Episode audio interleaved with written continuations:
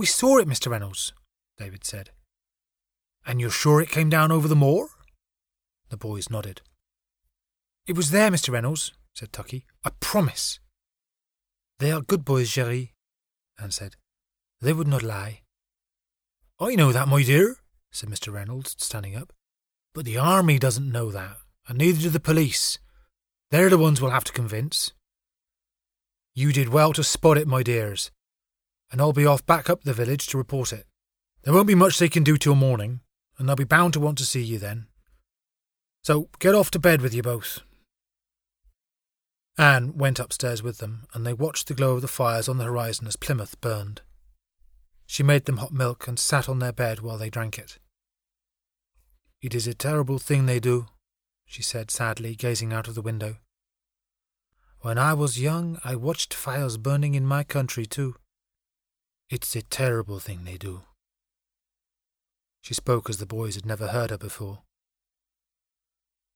"You're not English, are you, Anne?" David had wanted to ask her that for a long time, but the moment had never been right. "I'm French," Anne said.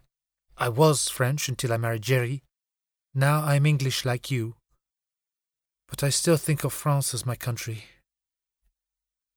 Like you, Davy, I know what it is to lose a father in war." She took their mugs and left the room quickly.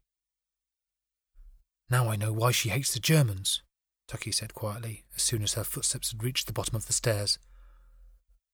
And later, when they were in bed, Tucky could not help thinking about it. "You're lucky." "Lucky? If my dad was killed, I'd tell everyone. I'd be proud." "I am proud, Tucky. Anne's proud too. But it's better to have a father alive than be proud because he's dead." "Depends on your father," Tucky went on. "And people like you if your father's dead. Like you more, anyway." "Do you like Anne more because her father's dead?" David said. "And me? What about me?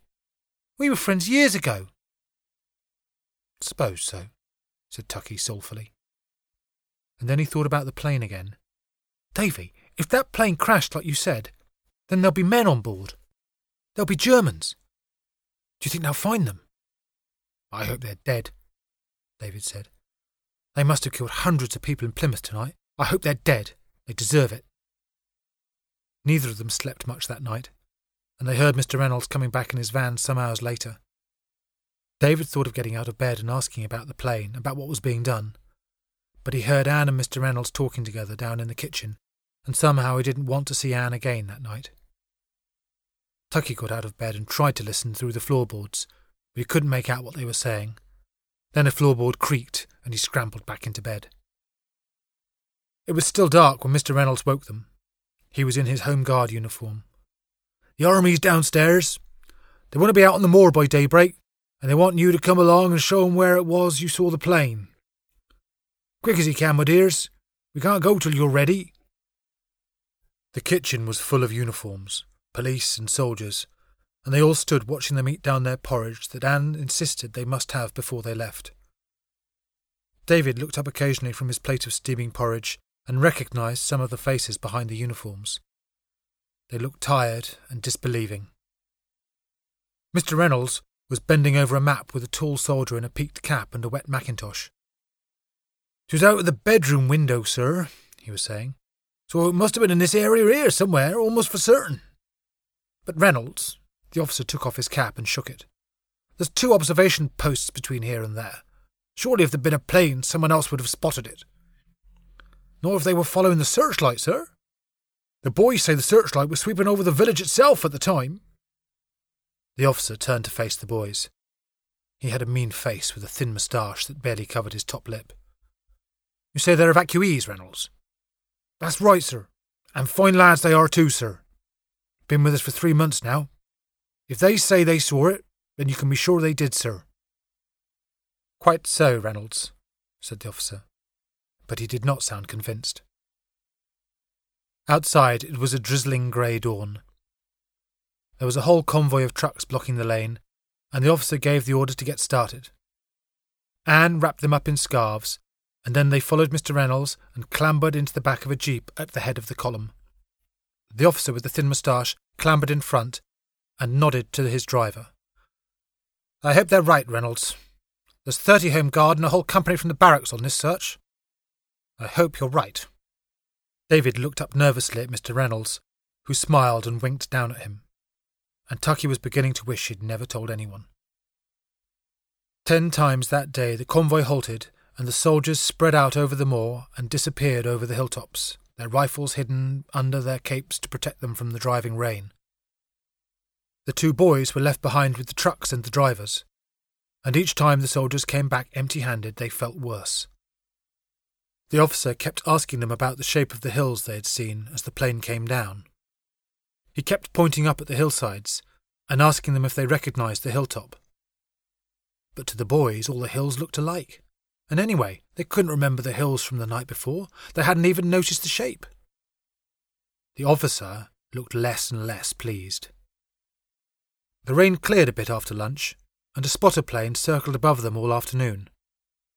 The soldiers, some of whom had been quite friendly to start with, now made little attempt to hide their feelings. It was clear what they thought of the townies' story. For David and Tucky it was a nightmare. They knew there had been a plane, and they were almost certain it had come down. But each time a search failed, and Mister Reynolds clambered wearily back into the jeep shaking his head, they began wondering if they had been seeing things that were not there. By the time the convoy passed the cottage that evening and dropped them off, they knew that everyone thought that they had invented the whole story. Even Mister Reynolds seemed dejected. "Here you are," said the officer as they jumped out. "If it was a day off from school they wanted, Reynolds, then they certainly got it." "He didn't believe us," said Tucky rather obviously as the truck sped off up the lane. "It's not your fault," said Mister Reynolds, putting an arm round each of them. "Maybe the plane wasn't as low as you thought. Perhaps it managed to pull up." "We could have looked in the wrong places," David said. "The moor's a big place." "Course we could have, my dear," said Mister Reynolds, ushering them in the door. "But I don't think we did." He didn't sound disbelieving or sarcastic, just weary. "There was a plane, Mister Reynolds," Tucky said as they were saying good night. "We saw it. Honest we did." "Course you did, Tucky. We both know you did, don't we, Anne? Off you go now. It's been a long day. You're tired. I'm tired, and Anne's certainly tired. She's done the farm all by herself today. Let's think no more about it." But they did think about it. They thought about little else all week. Everyone in the village had heard about the search, and at school the townies were not allowed to forget about it. Everyone had made up his mind. The townies had got themselves off school for a day by calling out the home guard, the army and a spotter plane on some cock-and-bull story about a bomber coming down on the moor. Tucky was not the warlike type, but he very nearly got himself in a fight when someone suggested it might have been a flying saucer they'd seen and that they'd all better keep their eyes open for little men from Mars. Mister Cooper stopped it just in time.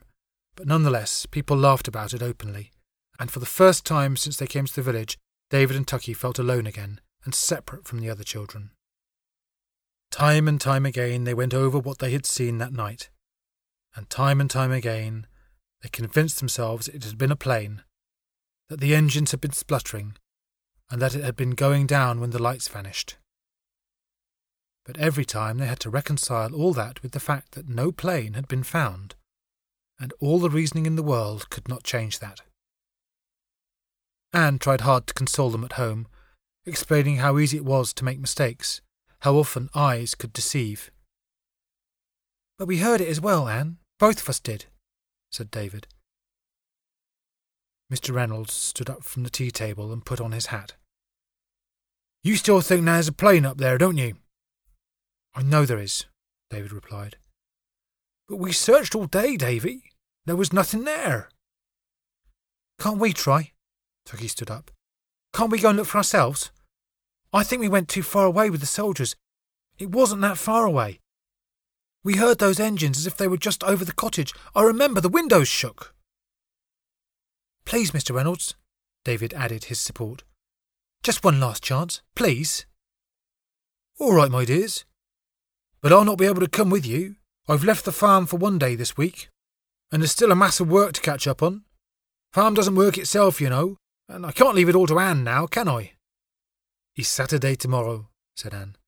"It's lovely on the moor when it's fine like it was today. And even if you don't find your plane, it would be a good walk anyway, no?" "Only if it's fine, mind," Mister Reynolds added. "And you're not to go anywhere we haven't been together already. You'll have to turn around by midday. I don't want to call the army out again to come looking for you two on the moor. They may not be very keen to find you anyway." "Will they be safe, Jerry?" Anne looked worried. "We've been up there often enough, I think. If the weather's right, they'll manage. I've told them and warned them often enough. 'Tis summer now. There's not much can go wrong if they stick to the tracks." It was fine again the next day, and the final search was on. It was still wet underfoot as they tramped across the fields, but as soon as they reached the lower slopes of the moor they felt the spring of the turf under their boots, and the higher they climbed, the drier it became.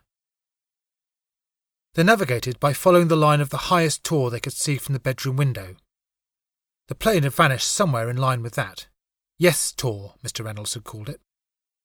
Tucky was stronger and went on ahead, setting a fast pace, while David kept him going in the right direction from behind.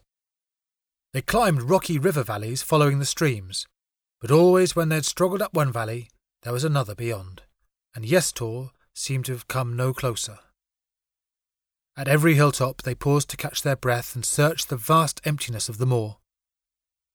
There were sheep enough, and they recognised the red mark of Hamley Farm they had marked Mister Reynolds' sheep with.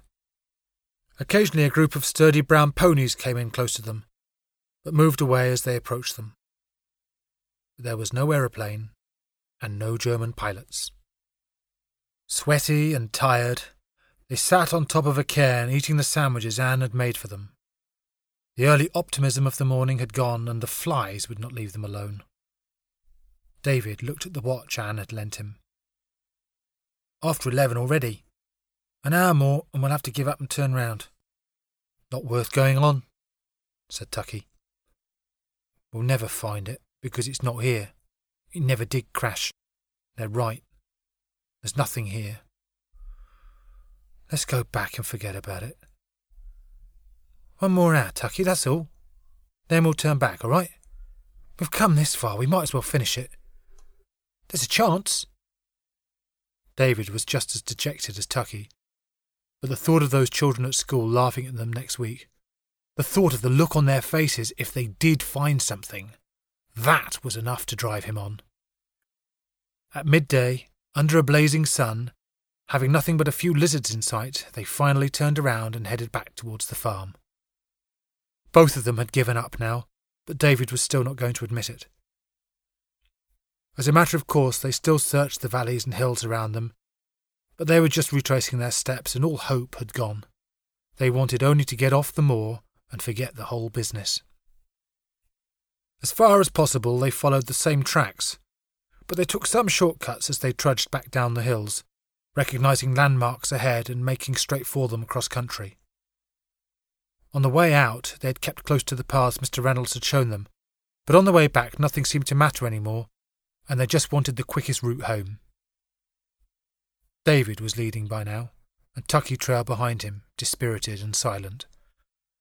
But it was Tucky who suggested that instead of following the river to the stepping stones at the foot of the valley, they might as well cross higher up and cut off over the moor. Tucky was first in the water, holding his boots and socks up above his head. "It's easy," he said. "Come on, you can do it." "Too fast for me," said David, watching the water foaming furiously around Tucky's legs. "I'll go on down to the stepping stones and cross there, like before." David wasn't scared, it was just a feeling that the water looked too fast as it whipped round the rocks. Tucky was jumping from stone to stone, and when he got to the middle he turned round and waited for David to join him. David managed it to the middle, and they stood on the rock and looked at the gap they had to jump. "I'll go first," Tucky shouted over the roar of the water. The gap yawed wide, frothing and swirling, but Tucky leapt and landed easily enough on the plateau of rock on the other side. He turned, balancing precariously, and beckoned David. David screwed himself up for the jump, trying not to look down into the water. "Jump upwards," he said to himself. Once he nearly went, but he held back at the last moment. "Come on, Davy! You can do it! Just jump!" David took a deep breath and jumped, but his foot slipped behind him on the rock and he fell forward into the water. He heard Tucky shouting and looked up to see his outstretched hand. His feet struck out in panic and the water pulled him away. His fingers reached out for the rock above him, but then the water closed in over him and he was dragged irresistibly downwards. He tried to cough the water out of his lungs, but more was coming in all the time and he couldn't seem to do it. He came up once into the brightness of the sun and Tucky was running along the bank screaming something at him. Then the water whisked him round, his back thudded into a rock, and he was under water again, and his boots seemed heavy. Then he remembered he could not swim, and it came to him coldly that if he could not swim, then he would drown. He screamed in terror, and the water poured into his mouth, cutting him short. The more he kicked, the deeper down he went. He came up again, arms flailing. Tucky was standing there, watching, his mouth wide open. An arm was around his neck and another under his shoulders, and he was being dragged back against the force of the water. He struggled, but the grip tightened fiercely, and he was pushed under the water. "I'm drowning," he thought, "and Tucky's just standing there. He can swim. I've seen him at Birchington.